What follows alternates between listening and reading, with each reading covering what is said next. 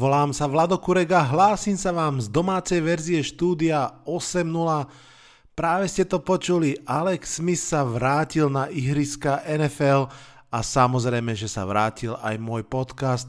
Máme za sebou 5. hracie kolo a bolo to divoké hracie kolo.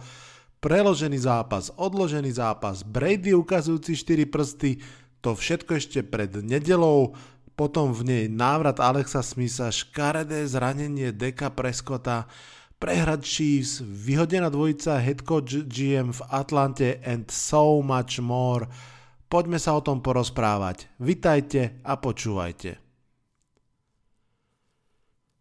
Postreh číslo 1. Vie Tom Brady narátať do štyroch? Vie a myslím, že všetci, čo ho odpisujú po Thursday Night Football sa trochu prepočítajú, tento postreh je pochopiteľne o štvrtkovom zápase, v ktorom sa stretli Tom Brady a Nick Foles. Nick Foles nikdy neprehral v zápase s Tomom Bradym a Tom Brady nikdy neprehral Thursday Night Football. Po tomto matchupe bolo jasné, že bude pravdou už iba jedno tvrdenie a je to, že Foles stále vyhráva. Štvrtkový futbal priniesol veľa vzrušenia a nečakaný výsledok.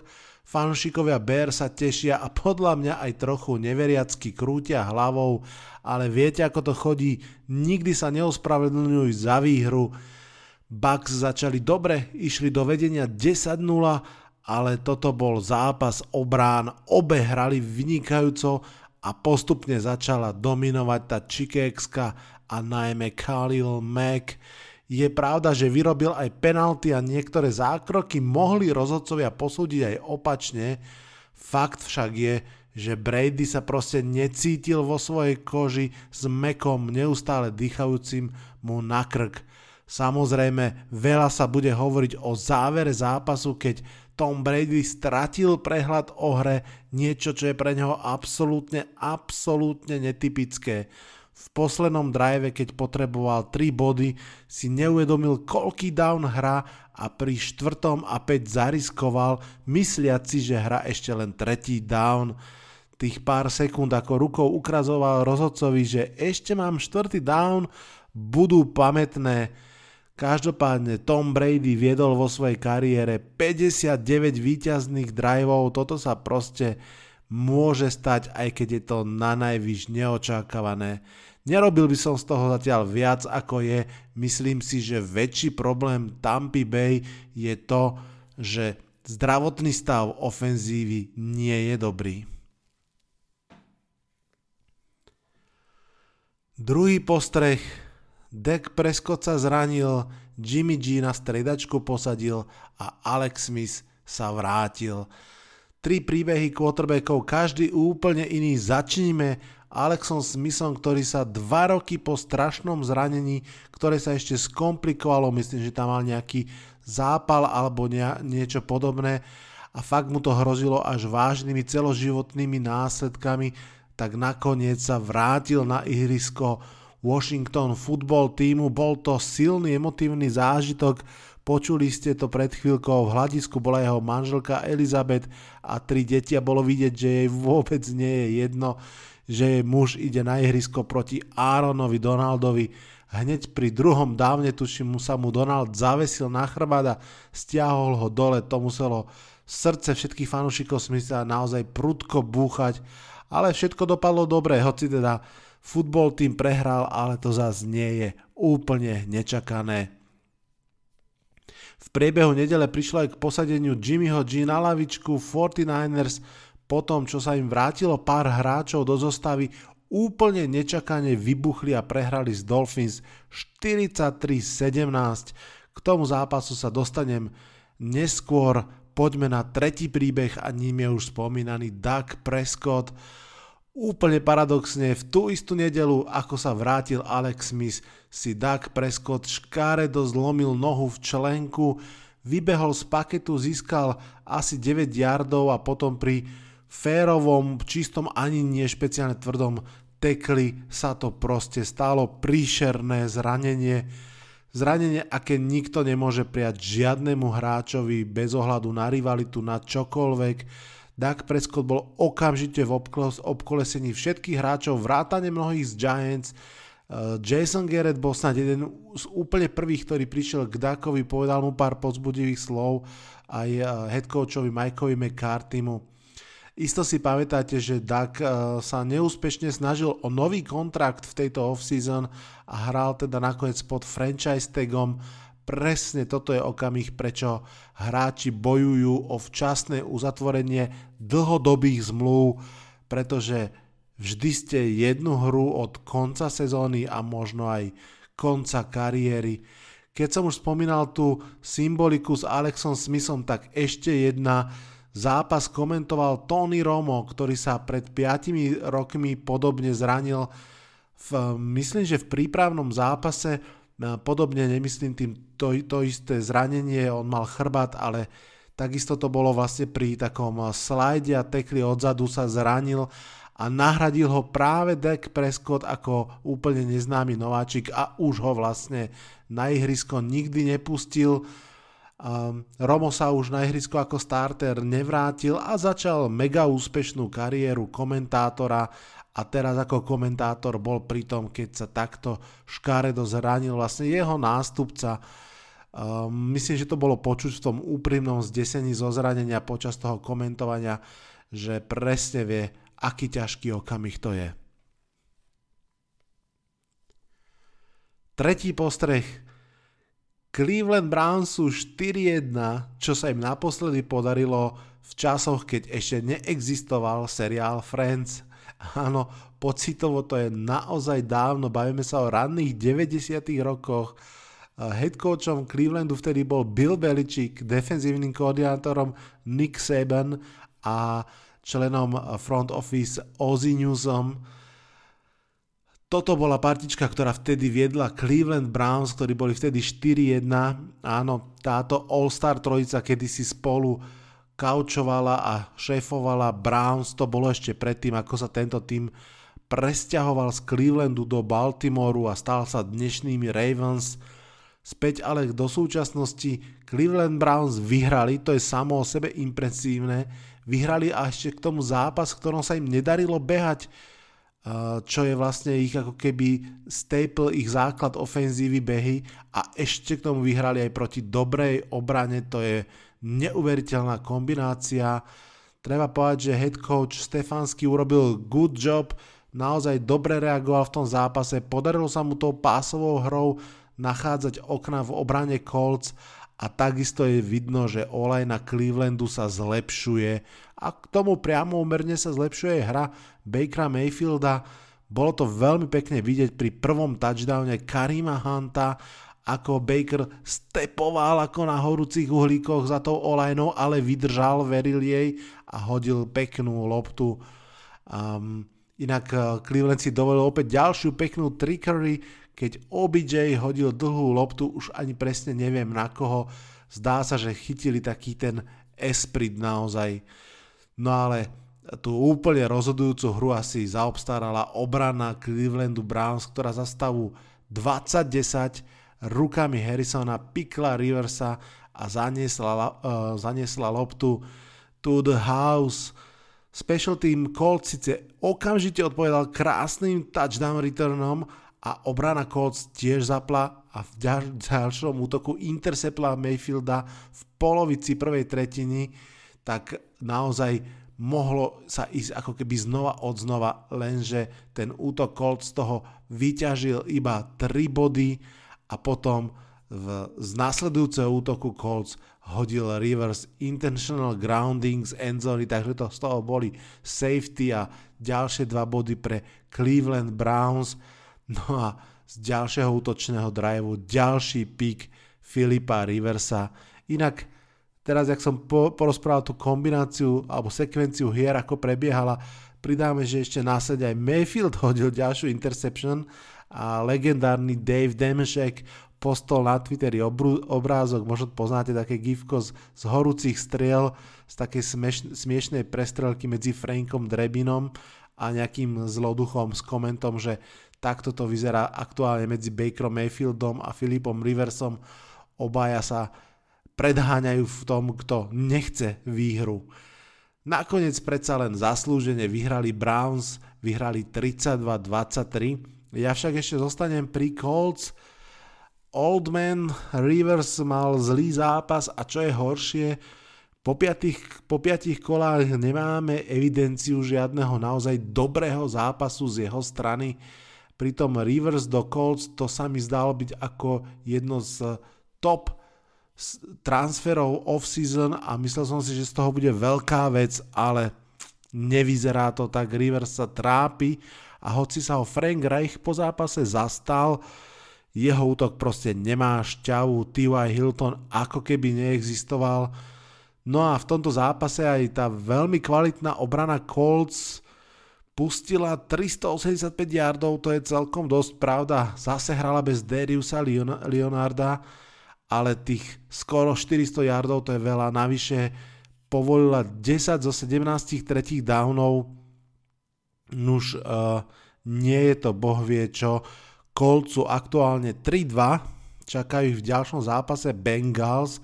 Ten zápas by naozaj, naozaj mali vyhrať, lebo potom ich čakajú Ravens, Titans, Packers a Titans ťažká šnúra.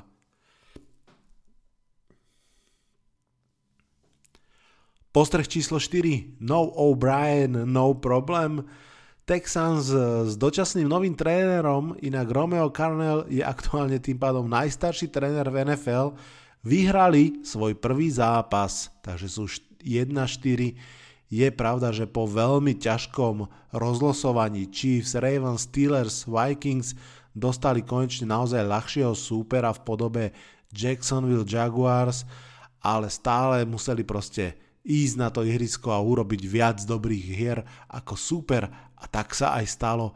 Prvýkrát Texans offense naozaj hýbala loptu s rytmom, konečne Brandon Cooks trošku bol ako keby viditeľný a mal connection s Deshaunom Watsonom, David Johnson takmer 100 yardov po zemi, naozaj tá ofenzíva vyzerala trošku lepšie.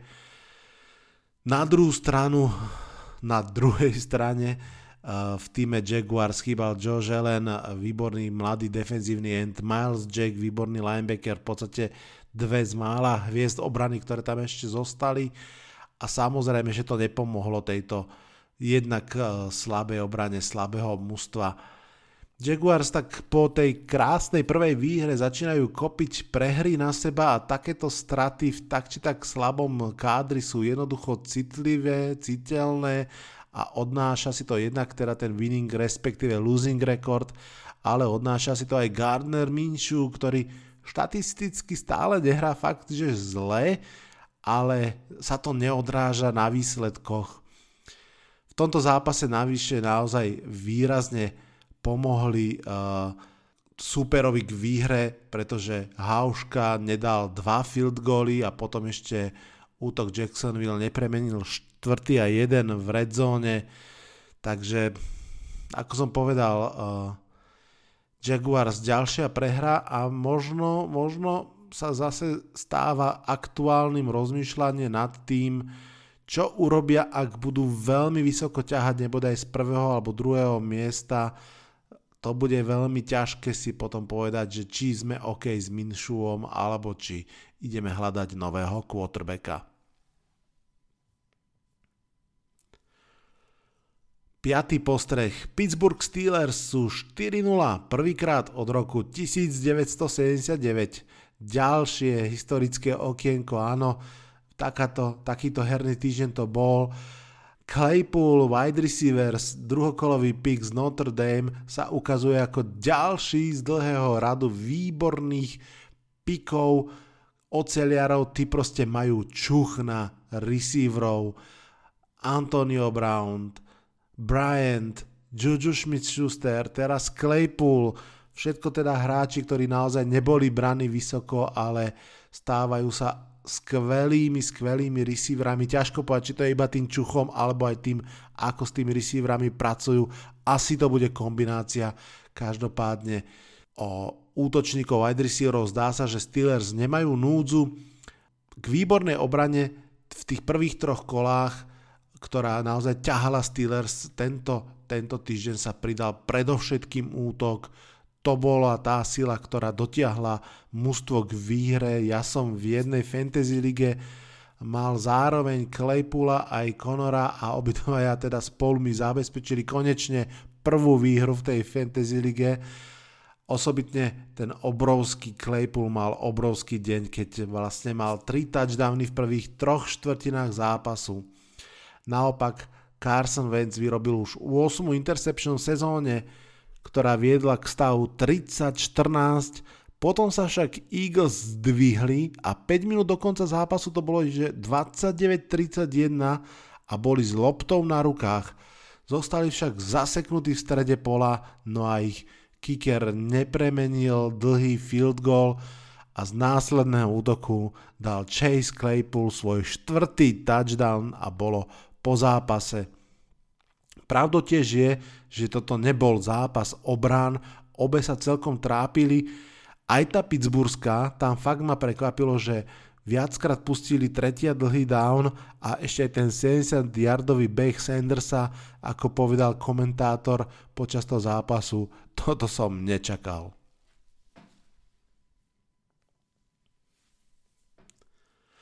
Postreh číslo 6. Giants si ešte stále nezaslúžia vyhrať. Áno, zase prišiel čas trošku sa porozprávať o mojich New York Football Giants – Začnem asi tak, že prvá štvrtina zápasu Giants Cowboys bola asi najlepšia štvrtina za posledné dva roky, akú som videl v podaní Big Blue. Neviem, či to bolo tým, že Jason Garrett sa chcel veľmi, veľmi ukázať pred bývalými šéfovcami a zverencami, alebo jednoducho naozaj začína to učenie sa v ofenzíve fungovať, ale bolo vidieť veľa, veľa dobrého v útoku. Runningová trick play s tight endom Ingramom, uh, Koba pre-snap motion, to som obzvlášť veľmi rád videl, lebo to je proste moderná hra od McVeya, Shanahana a spol. Efektívne behy, teda akože v priemere to bolo nakoniec zhruba 3,5 yardu na beh, ale to je z pohľadu Giants veľké zlepšenie. Pamätáte si, že ešte aj so Saquonom Barkleyom sme bežne behávali za minusové jardy v každom pokuse, takže 3,5 yardu na beh už je aspoň nejaká konzistencia slušná. Giants ukázali veľa dobrého a hoci ich defenzíva asi aj očakávane nestihala útoku Cowboyov, bol to vyrovnaný zápas, naozaj vyrovnaný, v ktorom však Big Blue robili zase raz fatálne, fatálne chyby z rangu tých najtragickejších. Dva krásne touchdowny boli zrušené po vlastných nevinutených chybách, osobitne mi je ľúto tej trick play, keď Panther hodil touchdown na Ingrama, toto robia Giants strašne málo a bol to krásne vymyslené, škoda, veľká škoda. Okrem tých dvoch touchdownov, ktoré neboli nakoniec, to boli ešte zbytočné fauly, ktoré vždy postavili supera ďalej, ale to je všetko asi stále ešte súčasť learning procesu, proste to mužstvo je veľmi slabé a musí začínať od znova. Mňa osobne najviac zmrzí ten posledný drive zápasu, Opäť to bolo o tom, že Daniel Jones mal zobrať loptu a vyhrať zápas a tretíkrát v piatom zápase sa mu to nepodarilo. Tentokrát síce nehodil tú killer interception, ale proste nedokázal s tým mústvom sa poposúvať dostatočne dopredu, odozdal loptu superovi a ten rozhodol. To je niečo, čo sa proste musí zlepšiť. Z pohľadu Cowboys to je samozrejme úplne iná optika, výhra v posledných sekundách, ale strata Daka Preskota do konca sezóny, to je horká, horká pilulka. Treba však povedať, že Dallas Cowboys majú možno najlepšieho backupa celej ligy. Andy Dalton dostal Bengals 5 krát po sebe do playoff, na to nezabúdajme.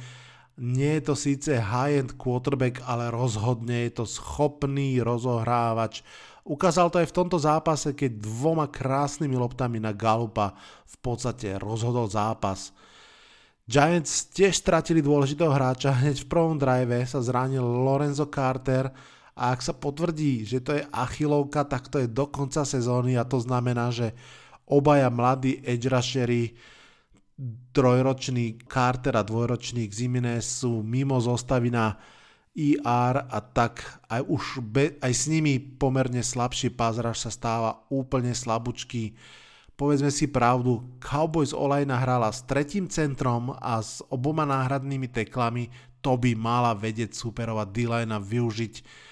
Naopak Daniel Jones bol pod o mnoho väčším tlakom ako Doug Prescott, respektíve po ňom Red Rifle. Cowboys sú teda 2-3, sú na čele NFC East a osobne si nemyslím, že balia túto sezónu. Giants naopak sú 0-5 a honeymoon is over je jasné, že sa učia od znova naozaj vidieť aj kus práce, ale už by sa mala začať transformovať aspoň do občasných výhier. Giants teraz čaká Washington Football Team, Philadelphia Eagles, uh, Tampa Bay Buccaneers a opäť Philadelphia Eagles. Ťažký, ťažký zoznam zápasov, ale myslím si, že minimálne jedna, dve výhry by sa tam mali urodiť, inak to bude naozaj smutné a ťažké pozeranie sa do zrkadla. Konec koncov proti Washingtonu minulý rok Daniel Jones uhral dve výhry, ak sa nemýlim, tak prečo nie? Už budúcu nedelu.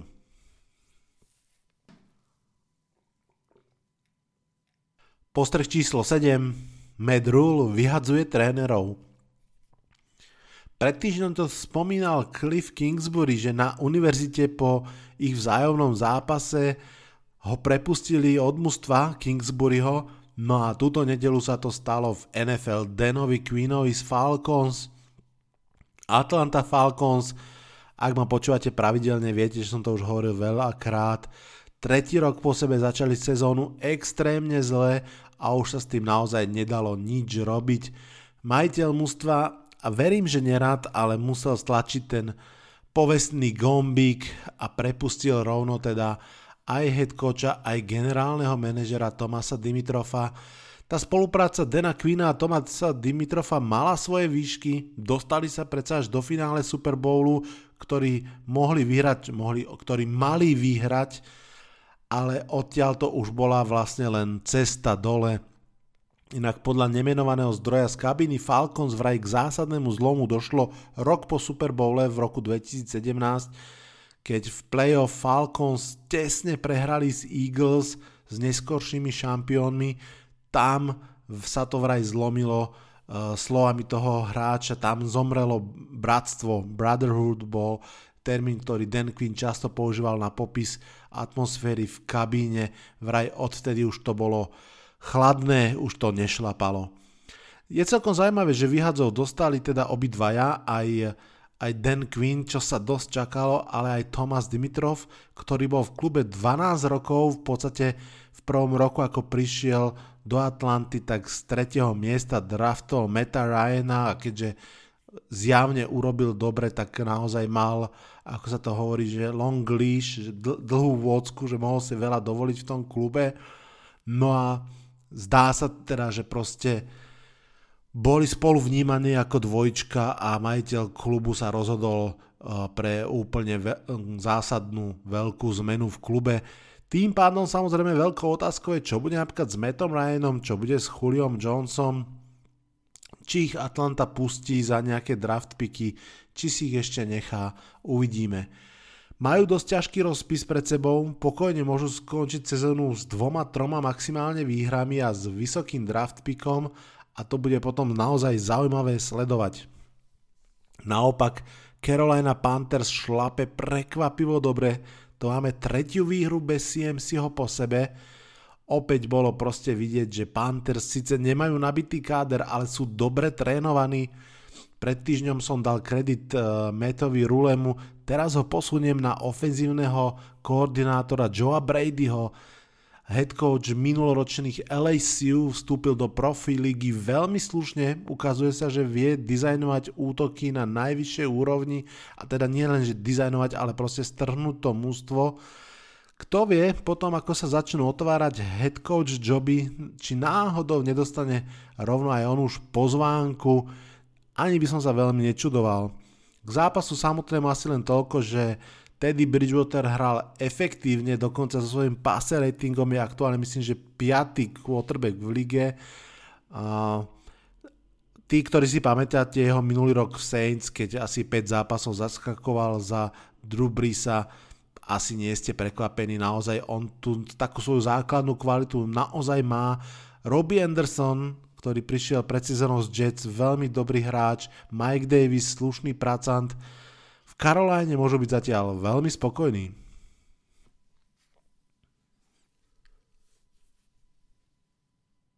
Postreh číslo 8. Cook naservíroval predjedlo, Russell zákusok. Russell Wilson sa prvý polčas zápasu Seattle Seahawks Minnesota Vikings trápil, jeho Seahawks za celý polčas nedali ani bod.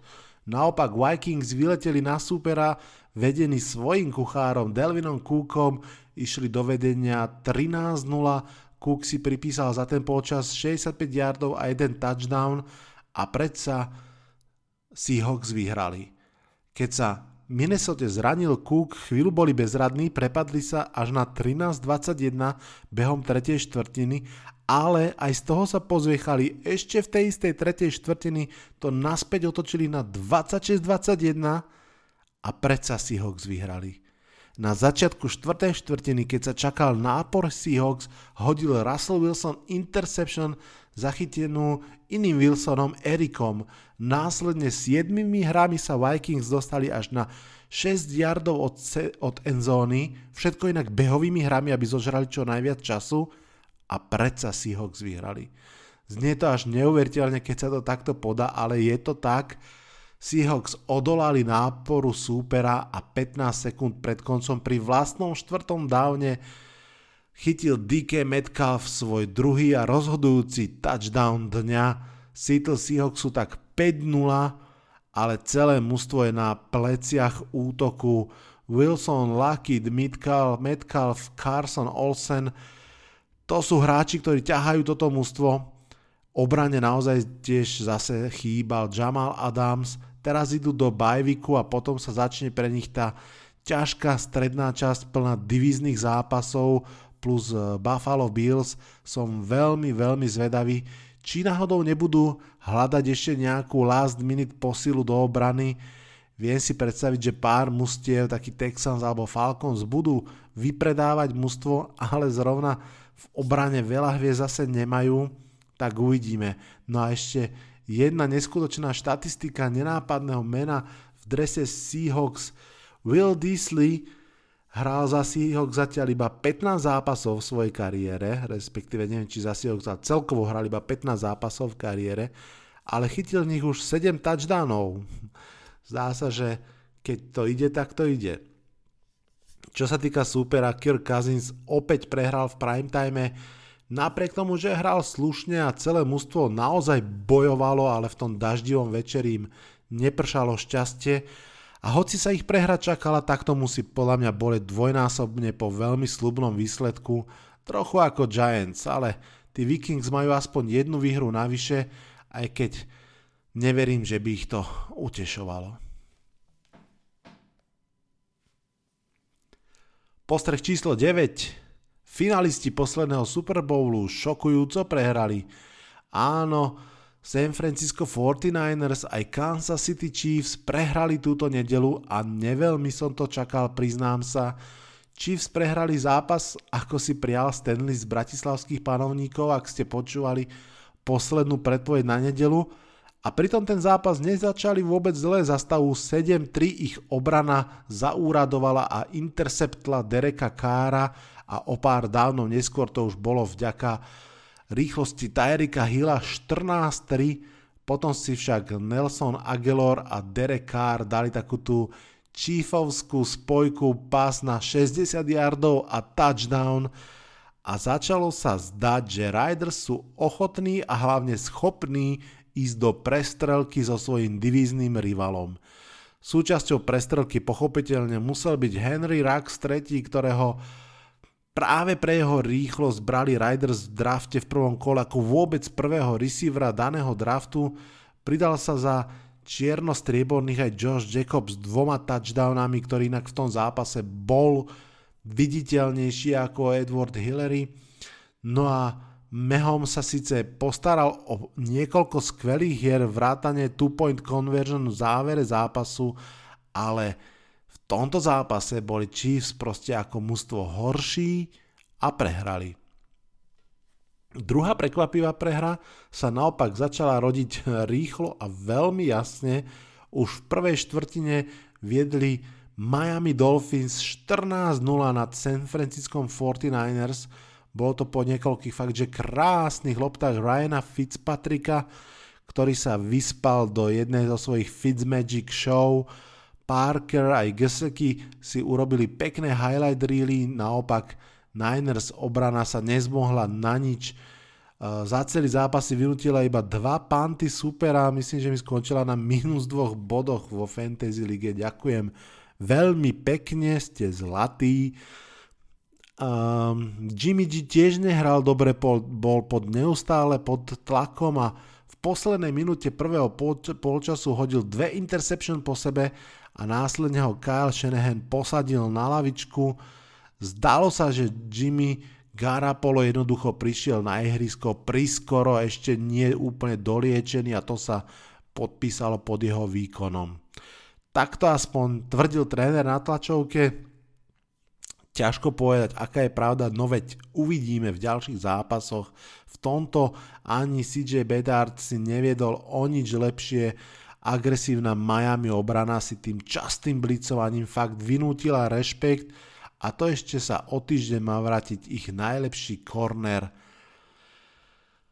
Ak by to nebolo zranením Garapola, tá jeho hra, tak to by bola kus horšia správa pre mužstvo, ktoré by chcelo byť ešte o jednu priečku lepšie, ako bolo pred rokom. No a ako desiatý postreh si dáme pár rýchlych postrehov na záver. Joe Burrow si zažil ťažký krst ohňom v divíznom zápase z Ravens Baltimore supera doslova k ničomu nepustil. Uh, terorizoval Bengals ofenzívnu líniu a Joe Burrow v priebehu zápasu naozaj nevyzeral dobre. Proste keď máte zlý zápas a ešte k tomu narazíte na, na Ravens, tak to je vidieť, cítiť a bolieť. Rams pokračujú úspešne vo svojom recepte a to je uh, občasná veľká hra uh, Goffa, dominantný, ale že dominantný Aaron Donald. Um, inak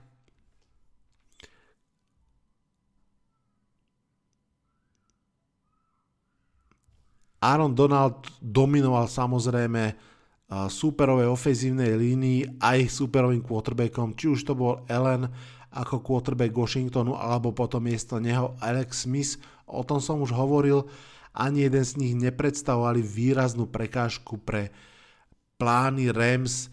LA Rams majú 4 výhry, treba však povedať, že všetky 4 majú proti NFC East, takže v podstate ľahký štart a uvidíme, čo sa stane, keď budú hrať s niekým naozaj kompaktnejším. Ďalší postreh. Jets bez sama Dernolda boli ešte menej inšpiratívni, ako sme si mysleli a fanúšikovia na Twitteri okrem hashtagu Firegaze začali verejne demonstrovať svoju vôľu, nepozerať zápasy Jets, kým nepríde k zmene. To nie je dobré. Som veľmi zvedavý, ako sa toto vyvinie. No a ešte Predstavte si, Ryan Fitzpatrick sa v nahádzaných jardoch dostal pred Johna Elveya v historických tabulkách podľa mnohých, alebo teda minimálne podľa niektorých, pred najlepšieho quarterbacka všetkých čas a rozhodne pre, pred jedného z Hall of Fame quarterbackov, dvojnásobného víťaza Super Bowlu. Áno, Ryan Fitzpatrick, ktorý putuje celú kariéru z týmu do týmu, to je si myslím testament toho, ako ohromne sa zmenila liga na pasovú ligu. No a posledný takeout. Začína sa verejne hovoriť o tom, že sa pridá jeden hrací týždeň do základnej sezóny, aby bolo kde a ako dohrať zápasy, pretože t- možno viete, možno nie teraz to funguje tak, že ak sa nejaký zápas má odložiť, tak sa vlastne prehodí s eh, pripravenými bajvíkmi, to znamená, že je to ako keby neplánovaný bajvík, lenže ak už to mústvo bajvík za sebou malo, tak v tej chvíli vzniká ten problém, že zrejme sa bude musieť odložiť na úplne iný týždeň, no a zatiaľ sa to týka Titans a ako náhle toho bude trošku viacej, tak si myslím, že tá realita jedného herného kola extra bude asi pravdepodobná. Nevidím na tom nič zlé, skôr naopak.